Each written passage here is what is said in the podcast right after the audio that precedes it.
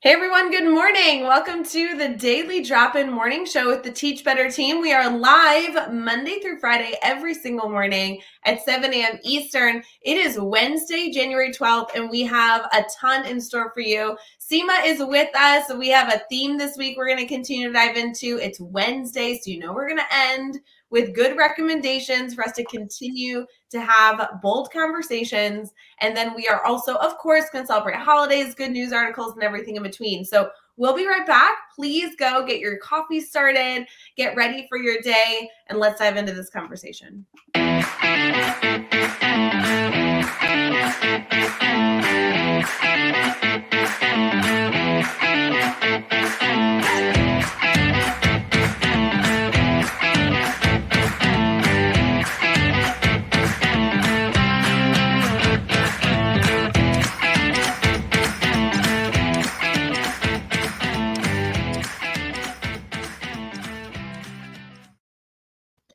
Hey everyone, good morning. We are getting started. It's Wednesday, January 12th. Holy moly, getting ready for the day. Seema, how are you? I'm awesome. I'm great. I've got an 18-year-old and a 13-year-old both asleep. So I know they're going to wake up to my voice and just be like, Mom, what are you doing? So it's exciting. I'm glad to be here and to... Yeah, go ahead please. No, I said it's just really exciting to be here too. So thank you for inviting me to be on the show. I'm glad. Hopefully it's engaging, learn, and inspiring.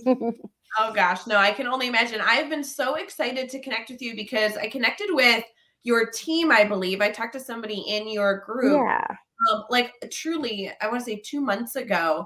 And I knew that this was going to be a special opportunity for us to bring a new face into our Teach Better network and have some great conversation. So I really appreciate you waking up bright and early to be a part of today's show with all of our community. Would you mind, before we get too far in, as people are kind of commenting good morning slowly but surely, our network's waking up, would you mind telling us a little about yourself? What do you do in education? Kind of all that jazz. Yeah, no, I'd love to. So I'm coming to you from Minneapolis, Minnesota. I'm actually a suburb, so Savage, Minnesota. So it's 6 a.m. for us. And I like to introduce myself first and foremost by saying I'm the child of immigrant parents. And it's really important for me to say that because I really appreciate and use the sacrifices my parents had to go through in order for me to be where I am and doing what I love and living in my passion and purpose. So my parents came from India over 50 years ago, and I grew up here in Minnesota. I only left once to move to Texas to teach. I do have a background in classroom teaching, which would have been, I loved it. I would have stayed there teaching forever. But then I moved back to Minnesota to be close to home. My teaching license didn't transfer right away. So I ended up as a job as a cultural integration specialist. And at the time I was hired to, the premise was that there were students from all over the world and many languages and ethnicities, and there's a lot of conflict between and amongst the students. And so they were like, we need people to come in and work with students. And it was pretty quick that I realized the students had it figured out. And if they didn't, they figured it out within like a day. They'd talk it out, fight it out, whatever, and they were good. But there was a lot of mistrust, a lot of misperceptions with the staff and families and staff and students. And so most of my job ended up bridging that gap and really clearing up what were misperceptions and misunderstandings. From there, I went on and got my master's in education and took some time off to be home with my little ones. And I couldn't stay out of education and the inequities that I was seeing happen. So I got into consulting with Paul Gorski, who's a dear friend of mine, and really loved that work, loved to be able to travel across the country and impact people. That led to writing a book, and then that led to just more work. And so currently I work as an independent consultant, happy to be with Equity Literacy Institute, which is, I think, who you connected with, Ray. They just do some amazing work with Paul. And then I also work with Humanize My Hoodie. And then I also have my own consulting. So yes, I get to live in my passion and purpose and listen to stories and help people really do equity work that's true and impact students. Oh my gosh, I have so many questions that I want to ask. So I'm so sorry. I'm going to try and throw them to you in a appropriate order. But first and foremost, holy cow, you have done so much. You're going to continue to do so much in your career. And I'm so thrilled that you are able to join us. Our Teach Better community is always looking to grow their professional learning network to better surround themselves with educators that can lend perspective, support them, and give those, kind of like you were alluding to at the end, those actual tactical strategies that we can put in place to enact change. And while overarching philosophy is always important, it's good to understand, we really do like to get into the actionable steps that educators can do to better their work, to better serve their students. And I love that that is such an emphasis for you. I know you kind of skimmed over like the three seemingly probably more roles that you play in a few different, you know, groups. But I'd love to hear, if you don't mind, about those specifics. I know that, you know, the group that I originally connected with sound like they're doing incredible work. And obviously you're consulting. I'd love to hear more about, and then you mentioned something about a hoodie. So let's not yes. For sure. Yeah. And I know, like, we're talking about elevating student voice. And so both organizations do a lot of really, like, what is it that students need? So Equity Literacy Institute is a phenomenal resource for educators. There's some great handouts. There are actually two videos. Well, there's a lot of videos, but there's two that are 3 hours in length. And they're essentially like the keynote that Paul Gorski gives around the country. And I just love that when COVID hit, he was like, I'm just going to put this online and so people can watch it and really reflect and learn.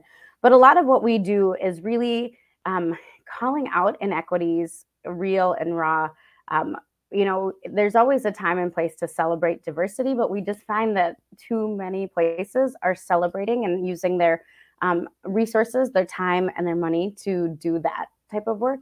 And so while students may feel valued, it's for like a day, right? And so, but at the same time, like, they're asked to showcase the very thing that they get teased about all the other days of school. And so Equity Literacy Institute is really about, you know, addressing the inequity, talking about it, and talking about how to move from move into transformative change versus mitigative change, right? And again, a lot of times equity efforts are mitigative. It's like, oh, we have an issue here, let's address it. We have another issue, let's address it. You know, and versus really stepping back and saying, how can we remove barriers for the students? So we really believe that you have to look at the systemic changes versus trying to fix students, which is what a lot of these newer kind of like fun programs stress is. How do we fix students? How do we teach students skills versus how do we step back and look and see what the system is doing to cause this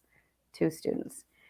So that's Equity Literacy Institute. I highly encourage people to check out the website. A ton of great resources. My other gig, which I kind of stumbled upon, is Humanize My Hoodie, which is a movement. It's based out of Minneapolis and Iowa City. So it's two amazing humans who got together and are telling their story, so that we can stop the criminalization of our Black, Brown, Indigenous students of color, and instead look at the humanization, like how do we humanize people? And it's something so simple as a hoodie, right?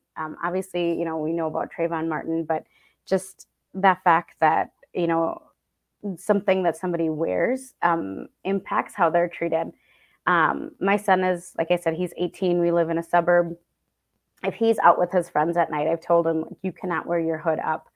And he's like, but my friends do, you know? And I'm like, but whether we like to admit it or not, oftentimes your friends look like athletes when their hoods are up. They're white boys with their hoods up. They must be an athlete that's cold, right? When you wear your hood up with dark skin, you look suspicious at night walking around. And until our society can change the mindset, you're keeping your hood down. I'm like, that's what I actively work towards, but not. I don't want to regret you having your hood up and somebody saying that you look suspicious. And so Humanize My Hoodie is a phenomenal movement. We do educational workshops for, you know, both organizations do professional development. And again, like just really naming what's happening to our youth and talking about how do we truly impact them or make changes so that they feel it. Again, so often we have changes that are made in policy, like slight changes, and that's all great, but students don't feel it. And, you know, Ray, you said like those strategies, if you're a student walking down the hallway and you're hearing racial slurs and you walk into your classroom slumped over and tell your teacher, and your teacher's, you know, who works amazingly hard and has great intentions and just comes and pats your back and says, your day will get better and moves on. Like, that's not what you need. You need somebody who can recognize it, who can redress it, who can disrupt it.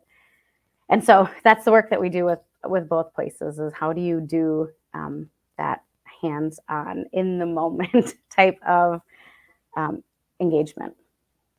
You know, it's so interesting. I sat in a mastermind, two masterminds yesterday, full of administrators from around the world. And I won't lie to you, so many of the conversations were exceptionally negative. I think all educators, administrators included, but all educators are feeling like they have problems before them that they cannot solve or that they don't have the power to make decisions in. And yet, I think this conversation that you're discussing now is actually something educators have the power to enact change in.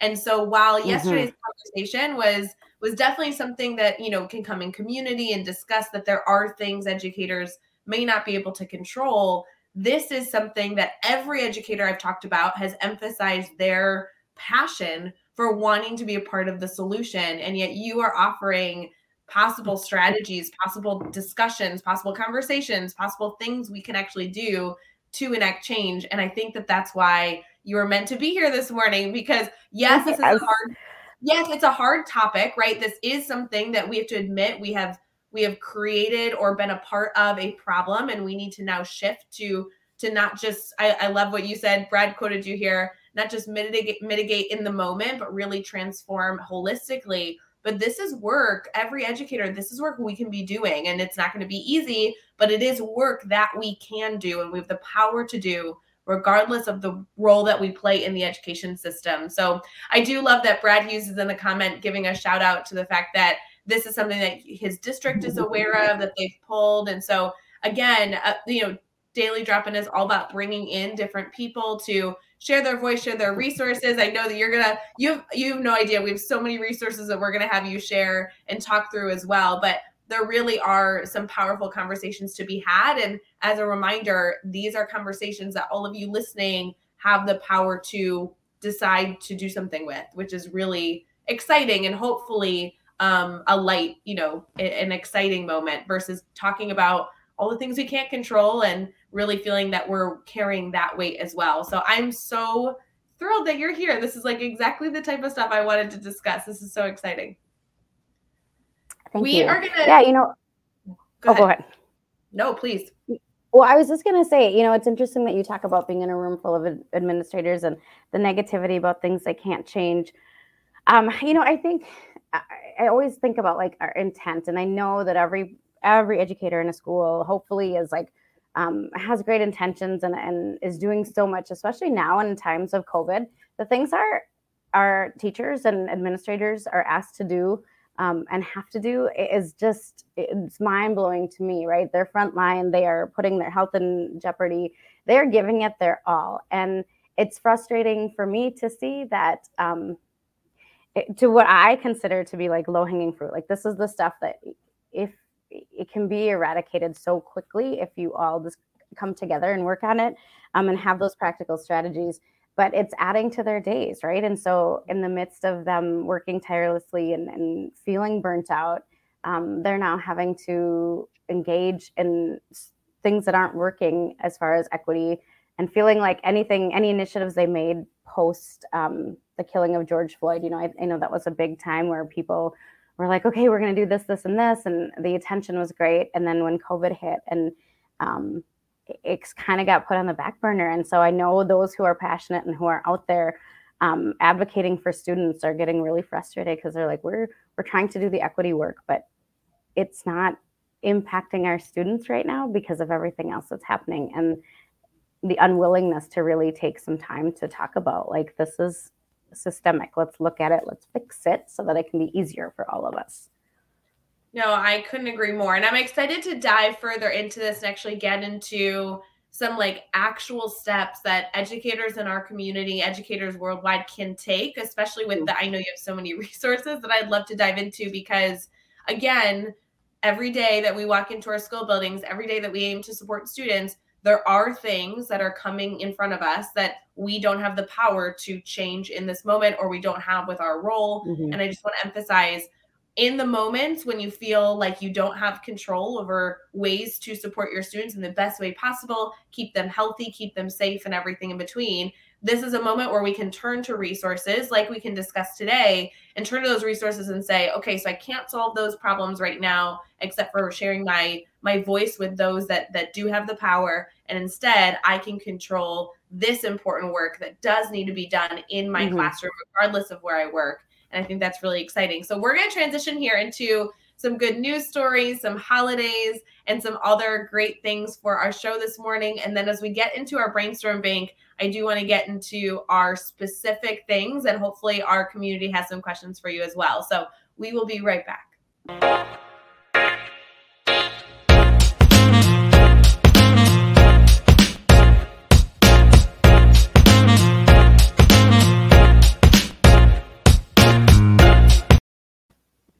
Good morning, everyone. We have a segment every single day in Daily Drop-In where we highlight goofy holidays and have a good news article. Seema, I'm really, I know that we're just meeting for the first time, but I can only assume that you love celebrating a good holiday. So are you up for celebrating this morning? Yes. Look at, I even have like my cup says celebrate. I'm ready. Perfect. Let's go. What is it? I love it. So for those of you that are looking for some goofy holidays, there are some today. It is National Pharmacist Day. We want to give a shout out to National Curried Chicken Day. Love that. Sign me up for that. It's also National Hot Tea Day, National Marzipan Day. I really don't think I've had marzipan. I think I need to add that to my like, you know, list of foods I need to consume today. Have you had marzipan? Yeah, I haven't either. So I'm going to sign up for that. It's like an almond sugary treat. So I'm going to go look that one up. Also, as a reminder for those of you who may be setting some health goals, it is National Take the Stairs Day. So if you have the luxury of taking the stairs versus an elevator or an escalator, let's take the stairs today. I kind of like that little goal. Out of the holidays, I do think that hot tea and taking the stairs are two things I can commit to this morning. Are you up for celebrating those? Yes, I think that's awesome. I do love that it's National Pharmacist Day too. Again, talk about people who are overworked and underrated. My goodness. Yes. Oh my gosh. I know. You know, it's funny. I used to do a unit with my students where they took on the role of a pharmacist to learn the content. We were focusing in a math classroom in a middle school when I was teaching that unit. And it was amazing how many students weren't even aware that how important pharmacist roles are. So that's a really important job that might be valuable to discuss with students today as well. It's in the medical field, and it really allows our community to be successful. Right. And how cool I'm always somebody who's about like giving back, but how cool would it be if you have time, which I know we don't, our educators don't always have time, but if you did, or if it's an indoor recess day, like it can be in Minnesota when it's so cold, to just have some students write some thank you cards and drop them off at your local Walgreens, CVS, Target, right? Like, whew, I think it's pretty powerful. Oh, Seema, what a good reminder. I think sometimes like during specific moments of the year, we think about, ooh, let's shower somebody with our appreciation or our messaging of saying thank you and all for all that they do. But on random Wednesdays, Wednesday, January 12th, I don't know that that's my first thought. And I really appreciate the thing that we can challenge our whole community. If there is a moment during an advisory or a tutorial or indoor recess or before school or after school where you can spark a student to say, hey, I know that you have a few moments right now. Can we share our appreciation? And if they're older, maybe they just want to send an email or write a handwritten note on a notebook piece of paper. If they're younger or if they're creative minds, let's get some colors out. I love a great thank you card. Gosh, there's so many people to be thankful for right now. Mm-hmm. Pharmacist would be a really cool one for today. I like that. It's awesome. For our message, for our good news article today, I just thought this was really interesting. I know that we have so much to discuss, so I don't want to spend too much time on it. But for those of you who use our good news articles to spark conversations with colleagues that you're building relationships with, or maybe you bring this to your students, I just want to share a moment in history. 90 years ago, Hattie Caraway became the first woman elected to the U.S. Senate. So this was a Democrat from Arkansas, the first female to serve a full term. And so what I loved about this is in this article, it goes into how she got this role, kind of what she was doing in the world when this happened. But this was a big moment for our Senate to welcome in females. So something that you can share with your students, and also an element of history that we can continue to celebrate. You know, Seema, we have a moment, a segment in our show where we focus on brainstorming and giving strategies. I'd really love to dive into that this morning because I know we have so much more to talk about. Are you up for transitioning to our brainstorm bank here? Yes, let's go. All right, we'll be right back.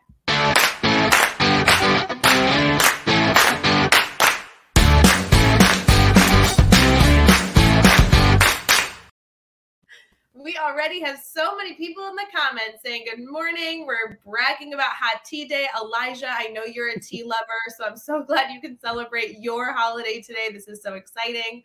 For everyone here, we are thrilled you're here. We are in our brainstorm bank where we truly like to take a moment and pause and ask all of you listening live with us as we're streaming on Facebook, YouTube, Twitter, and Twitch. Hey friends, do you need anything? We know that there's a lot going on, and our biggest emphasis is that you do not need to go through all these hurdles or all these challenges on your own. Whether you're brainstorming a small little idea that you're just looking to come to fruition for lesson planning, maybe of a student that you're struggling with, maybe you're trying to communicate something with your administrator that you'd like some perspective on. That's why we're here. Seema and I are definitely not promising that we'll have all the answers, but we do love to brainstorm with you. To get us started, Seema, I'd love to dive into a little bit more of some of the strategies that you really feel like need to be emphasized with educators. If they are listening to this for the first time, maybe they're connecting with you for the first time, What are things that they should be doing? What's a mindset they should carry? I'd love to dive into that. Yeah, thank you. So I have the privilege of being able to talk to students all across the country. And a resounding theme that I hear from students who feel marginalized or are marginalized because of some aspect of their identity. You know, it's not always race. We know that it could be socioeconomics, it could be ability, gender identification. But the one constant that I hear from students all the time is while certain flare-ups, certain incidences bother them, right? Like when a student says something or a teacher does something, what hurts the most and what really resonates with them is the lack of response of the adults around them. So often, you know, we think about, here's a news story of something that happened. And I think the reason it became a news story wasn't that it happened, but it was because there wasn't adequate response to it to kind of help the students, to help the family, to help the community feel better about what's happening. And so the one thing, you know, and I just developed this like a couple months ago because it got so overwhelming to just hear student after student say like, this is what, you know, they'll tell me a story, share something, and I'll say, well, what did the adult in the room do? And then I hear what happened and I'm like, oh no, no, they didn't. And a lot of times, again, it's covered in good intentions, but they don't understand the impact from that point of view because the adult doesn't have the lived experience, which is, you know, if you don't have the lived experience, you can't know how to respond properly all the time, or because they're busy with other things.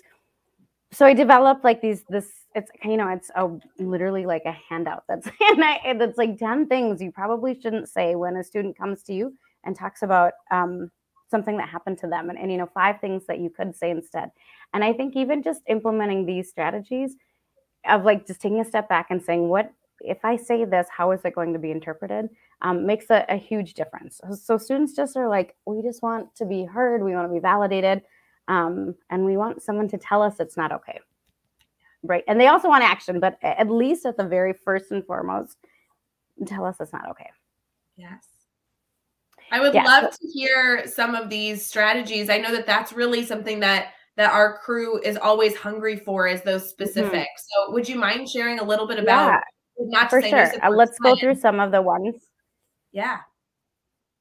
Yeah. Let's talk about some of the ones that we hear often, that again, people might not understand why it's not a great thing to say. So if someone comes up to you, let's say, they were just called a homophobic slur, or racist slur, or something, but actually, no, I'm going to say it's something even more minor than that, right? Like, it's a slur, but everybody's laughing about it, and you don't think that it's a big deal. And a student comes and tells you. So something that we hear a lot is, we have a lot of educators that tell the student to be the better person, take the high road, like those kids, don't pay attention to them. They're goofing around. You're a better person. Just focus on today. Right. And so again, I think that's really rooted in good intentions.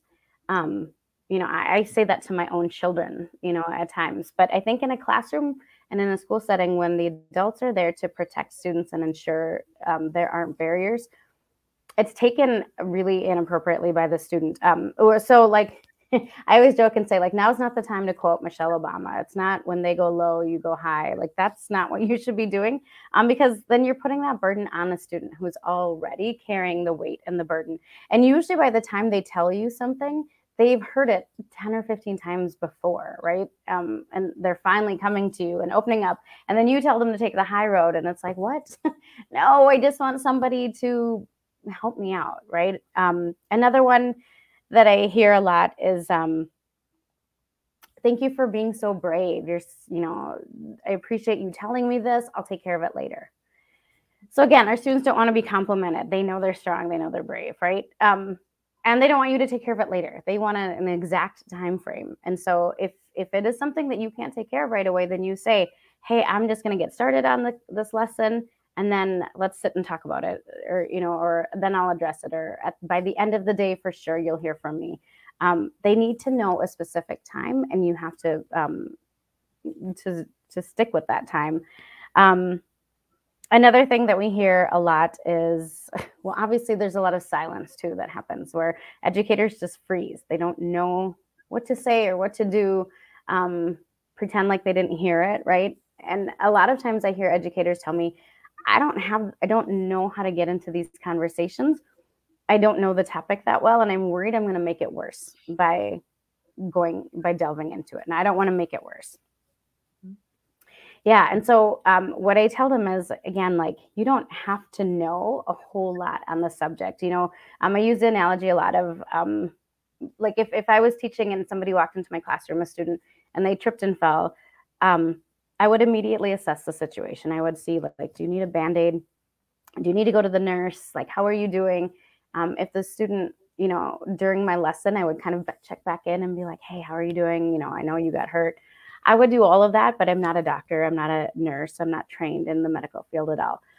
But it's just my human reaction. And so we need to do that with instances of racism, homophobia, heterosexism, anything that a student does, just address it. Go check in with them. Are you okay? Who should I reach out to? Use your resources. Do you want to go down and talk to the social worker? Do you want to do something else? But you have to address it and ask them if they're okay. Let them know it's not okay that they had to deal with that, and reassure them that you will take care of it. I love this comparison to a situation that literally we have all lived, regardless if you've been teaching for a year, you've been teaching for 32 years, you've had an instance where a student injured themselves walking in a goofy way to your classroom, right? I can just literally picture it, the tripping and falling or the dropping of the books right as you walk in. And you're right, being able to compare an instance like that where you go up and you're supportive. And then later on, as the day continues, you're doing small little check-ins to confirm that, their ankle still doesn't mm-hmm. hurt, or that, that their elbow still has the Band-Aid on it that you gave them earlier. And this is a perfect example of of something that every educator feels confident addressing. And yet I love the comparison of, we're not doctors. We don't necessarily know how to solve that injury, but we do know our resources and we do know how to share compassion. I think that type of analogy is exactly the type of work that we can continue to reflect on and be educated on so that we can respond more effectively in the classroom. When you're talking about these 5 strategies of how to best respond, that one in and of itself is exactly, I feel like, what I'm looking for is, how can I compare a situation I feel confident handling to a situation that for whatever reason I don't feel as confident with? And I think that's so perfect. I love that. Yeah, so much of that inaction is just like a lack of confidence on the part of the educator, right? And especially, I think unfortunately a lot of educators also worry about like repercussions. Like, if I say this, am I going to get in trouble, right? And so again, like thinking about the medical thing, I'm not going to worry about like, if I give them a Band-Aid and it's a bigger injury, am I going to get in trouble? So I'm just not going to address it at all. And I'm just going to let them bleed, right? Like, you try and it's okay. And students just want to see that you're trying and that you care. Oftentimes when I ask students, who are the teachers in your school who get you, or who are the ones that you can relate or that you can talk to about anything, they'll name, just usually just one or two. And then I say, well, what does this person do? And, it's not, this person has a bunch of resources, this person gives me money. It's nothing that has to do with funding resources. It's just, they care. And not like, and again, I'll ask students too, and they'll tell me a lot of teachers who are nice, right? They've got a long list of nice teachers. But it's different to be nice than to get them and to understand and empathize with them on a humanistic level of, I might not understand what it feels like to be called a homophobic slur because I identify as straight.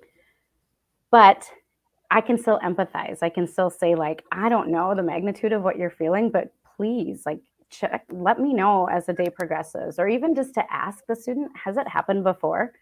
Just that simple question shows that you're engaged. You'll find out a lot more. They might say, no, it hasn't happened to me, but it's happening in the hallway all the time, or, and it shows them that you care and you're not being dismissive. And again, like, I do think that none of us intend to be dismissive, but a lot of times what we think is our good intention is seen as dismissive to students. And so I spend a lot of my time saying, no, like, I'm sure your educator, like, I'm sure the teacher didn't mean it that way. But that has to stop now, because I just feel like this is happening too often. Our students of color, especially, are really struggling in schools with lack of empathy and lack of support. And so it just needs to be like, look, we all know how to address this. We just have to get over our fear of addressing it and just do it. Just do something. Anything in this case is better than nothing. Well, and I think that's a tricky part with what we're discussing is, our network spans all over, not only the U.S., but truly we have a global community here within the Teach Better family that is striving to be better. And I truly believe to my core that every single educator wants to have students feel confident and cared for. And I even believe, to a further extent, they also not only want that, but care themselves about the student, as an individual. And it's so tricky. What I really value about this conversation is that it's not that we're trying to teach an educator to care. It's that we're trying to teach them how to communicate that they care. Because the care, the passion, the love of wanting students to be in a safe and happy learning environment where they are supported, I truly believe exists in every single member of our network. But yet, if you communicate in a certain way and it doesn't come across to the student or the group of students that you care, now that's something we have control over fixing. So I just couldn't appreciate this conversation more. Do you have another example of something an educator can do that does communicate that care, that passion? Yeah. So again, like, just top of my head, the ones I think are most important is just saying, like, hey, that's not okay. I'm sorry that you have to go through that. Asking them, has it happened before, right? Addressing the fact that it could have lingering impact, and saying, like, I'm going to check in with you at the end of the day and just make sure. I think too, letting them know, so often too, I see, especially now with our students when something happens, we really rely on our students because we're hoping to elevate student voice, right? And so if there's a racist incident that happens, the N-word is used, we'll rely on our Black Student Union students to do something about it, right? Like, we'll give them time and resources. Like, you don't have to go to class, you can work on these posters or, you know, or something. And again, good intentions. But what's happening is we're relying on students to do the work versus us saying, you know what, this is our plan. Can you look at it and tell us what we might be missing? Like, that's a very different amount of time that's taken. And so a lot of our students who are struggling are like, yeah, I miss a lot of class too. And I just want to be a student. Like, I don't want to have to be the one to be the teacher about how marginalization is happening. But again, in that effort of saying, like, I'm going to elevate their voice, we actually make them do all the work, right? And yeah. So one of my suggestions would be, if you're going to use students, elevating their voice is simply also just saying, hey, this is our plan. This is what we came up with. Take a look at it. Give us some feedback and tell us what to change, or what might we be missing, right? Versus saying, why don't you let us know? Why don't you teach us? Why don't you create a new slogan, a new campaign, right? And students will do it. They love it. But that's not how they should be spending their time. They should be a student in the school. Well, and I think teachers can relate to that even more when we're talking about a problem that exists in the building. If you see a problem in the building and you go to a teacher and say, hey, could you do all this work to figure out how you're going to solve this? And your leader comes to you and says, I'm super supportive of you fixing this, but I'm literally going to start you from ground zero. And I hope you have time and the skill set to create this entire, whatever piece you're going to do to enact change. A lot of teachers are going to find themselves overwhelmed, underappreciated, and feeling like they are the only ones working towards that solution because the leader essentially said, you know more, right? Could you please do this? Versus when a leader or leadership team goes to a group of teachers and says, we saw this problem, here's the brainstorming we did, we think this plan can work, here's the timeline, can you tell us all the things we didn't think of? And because your feet are on the ground. So what feedback can you give us to tweak and adapt? Now you're really in community, Yes. Yeah. It's a completely different way to engage. And you're not, I hear staff so often just say things like, well, I didn't even complain about it because I knew I would be asked to form a committee or like to look into it. Right. And it's like, yeah, you can't do that. You wouldn't place that burden on your teachers. So don't do it on students or families who are impacted.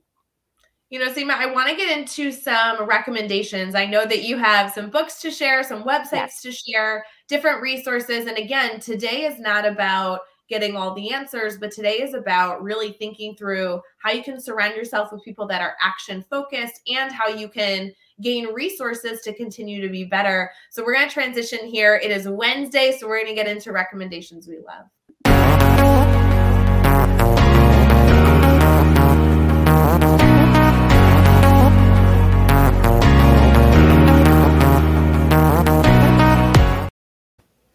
Hey friends, as we wrap up our daily drop-in this morning on Wednesday, January 12th, we do want to make sure that we share resources with you. As many of you know, if you listen to the show every morning or week to week, whether you're watching us live as we stream on Facebook, YouTube, Twitter, or Twitch, or listening after the fact on Teach Better Talk podcast, on Wednesdays, we specifically focus on resources. We know that we have a theme every single week. This theme has been about bold conversations all week long.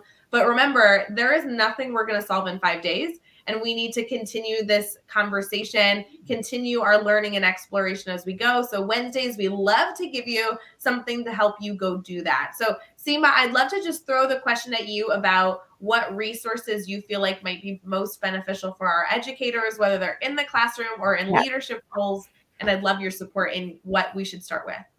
Yeah. So first and foremost, I suggest people go check out equityliteracy.org. There are a lot of free, great handouts, resources. There's an article on there by Paul Gorski, and it's called Avoiding Racial Equity Detours. And I feel like if you read that article, you would be able to say, like, yes, this is what's happening in my building. And it really talks about how do you avoid these common detours? Because every year there's so much time and money that's poured into equity issues and initiatives, but yet our students are still saying, like, I don't feel it. So I think that's a great article, Avoiding Racial Equity Detours. You can even just search it online. The equityliteracy.org website has a lot of great videos and again, a lot of free resources. I can't be on here without promoting our book. So I'm going to tell you a little bit about this. It's Case Studies on Diversity and Social Justice Education. It's the second edition. Paul and I got together one time, and it was just casually, and we both had just come from working at two buildings where we felt like the educators could have addressed the situation without us having to be there. And so we just talked about how often we get called in to mediate a situation that, we love the opportunity to do it, but it's like, you could have done that on your own, right?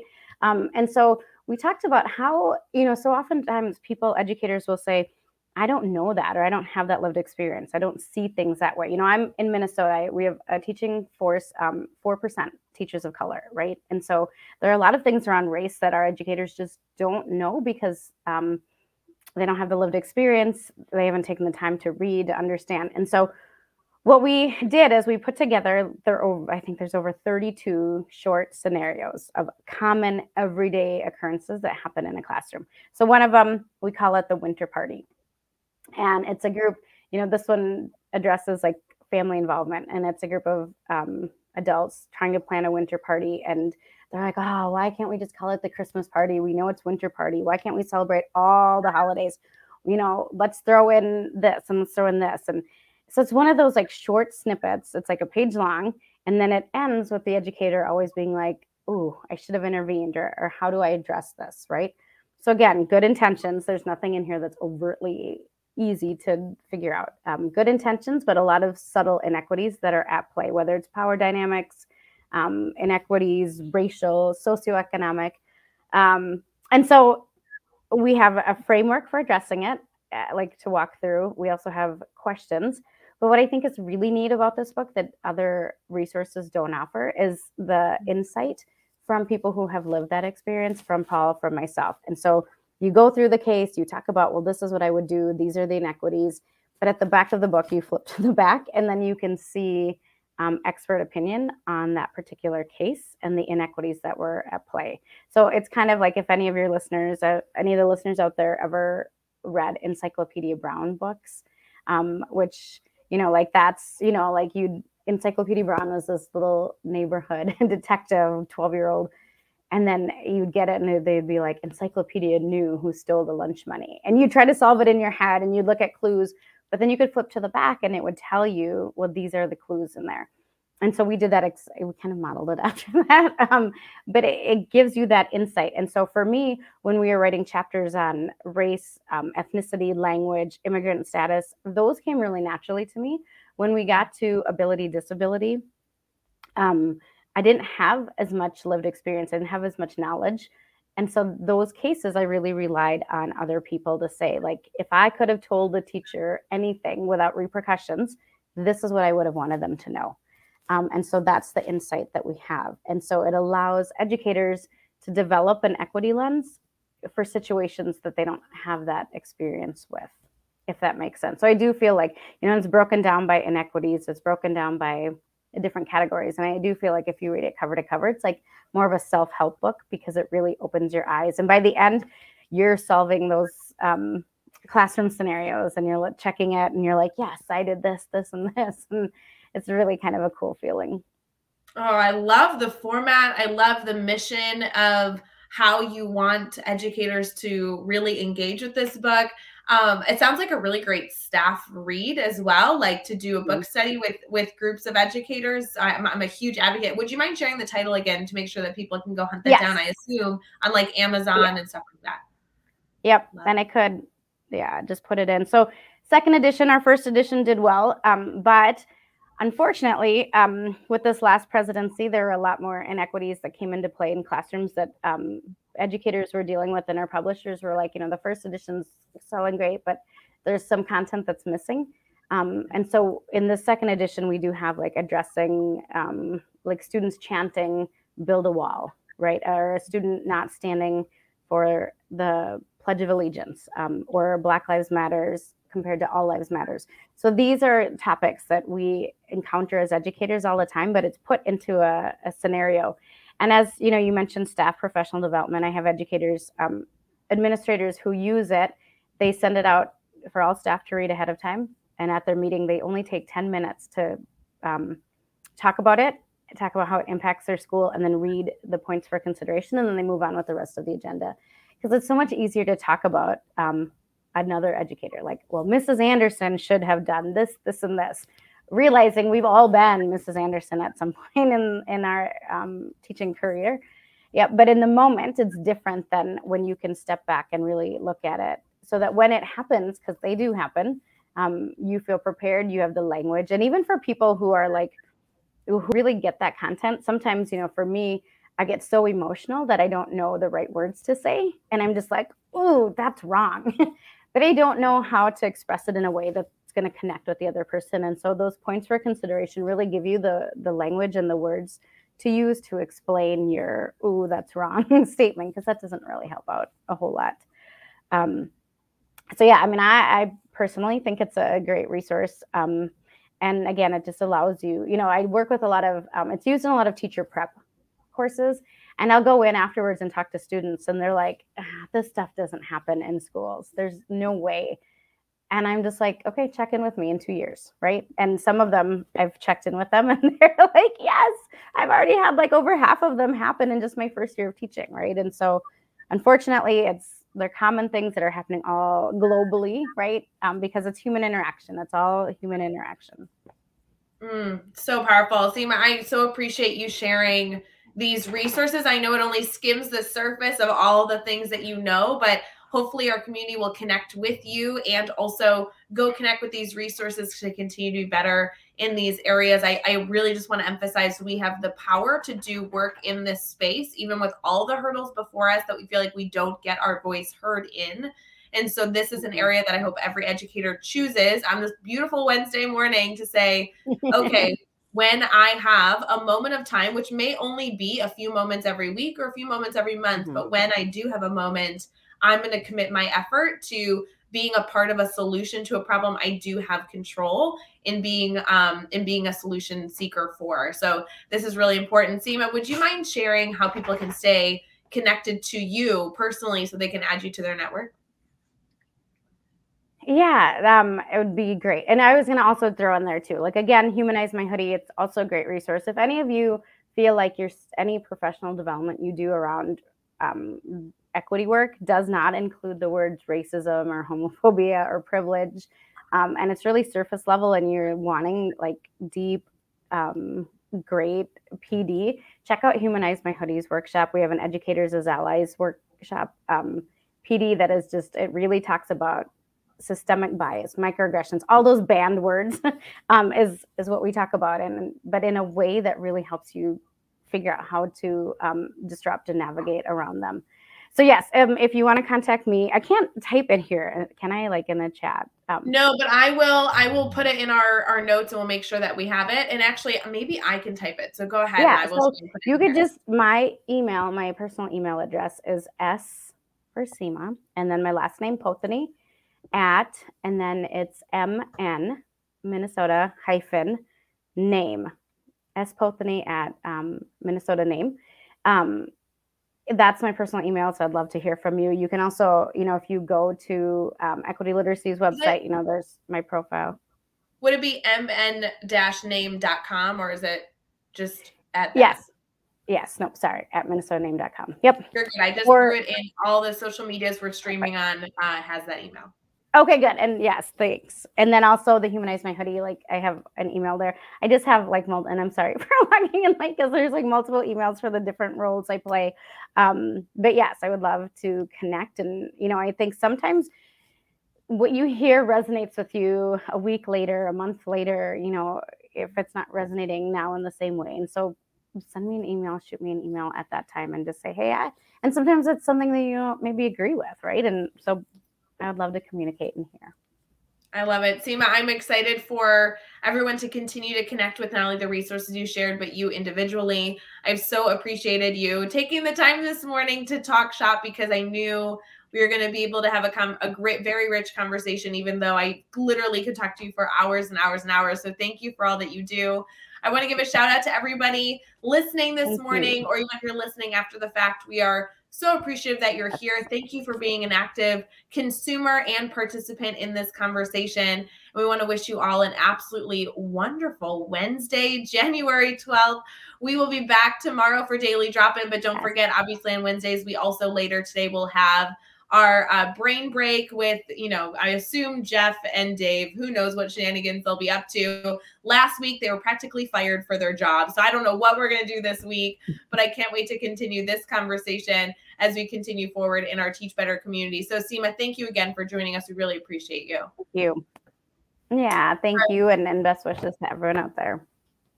Wonderful. Thanks so much, friends. We'll see you later.